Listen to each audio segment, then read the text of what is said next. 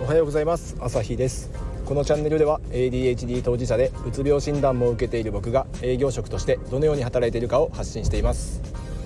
今日のテーマも前回から引き続き褒めるでいこうと思います、えー、前回の放送で褒めるって大事だよねっていうお話をしました、えー、今回具体的にどうやって褒めたらいいのかっていうのをちょっと調べたので 褒めスキル褒め方のスキルちょっと丸1いや丸2以降があるかどうか分かんないですけど。まあ、とりあえず1つ目としてあの学んだことをまずはアウトプットしようという僕の取り組みとして、えー、お伝えします。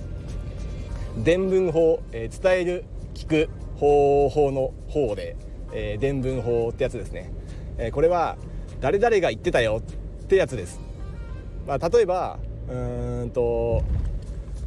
朝日が作る資料ってすごい見やすいって誰々さんが言ってたよみたいな。そんな感じですね。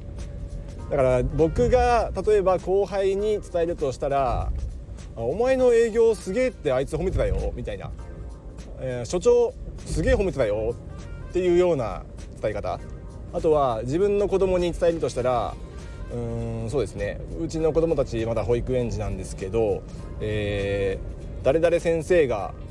なんかまるちゃんすごいみんなのことを引っ張ってくれて遅れてる子を助けてくれるから先生すごい助かるって言ってたよとか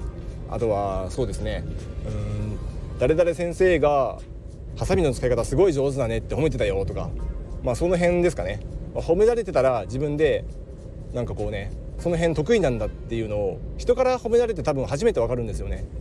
特に小さい子とかまだ経験の浅い新人さんとか、まあ、社会経験の少ない若手の人とか特にそうだと思うんですけど多分普通にやってることでも周りの人から見たらうまくこなしてるなって見えることあると思うんですけど伝えてあげないと多分本人それが得意だって認識してないことが結構あると思うんでそういうのを伝えてあげるとまず自己認識できるし誰かが評価してるって聞くのってすごい嬉しいですよね。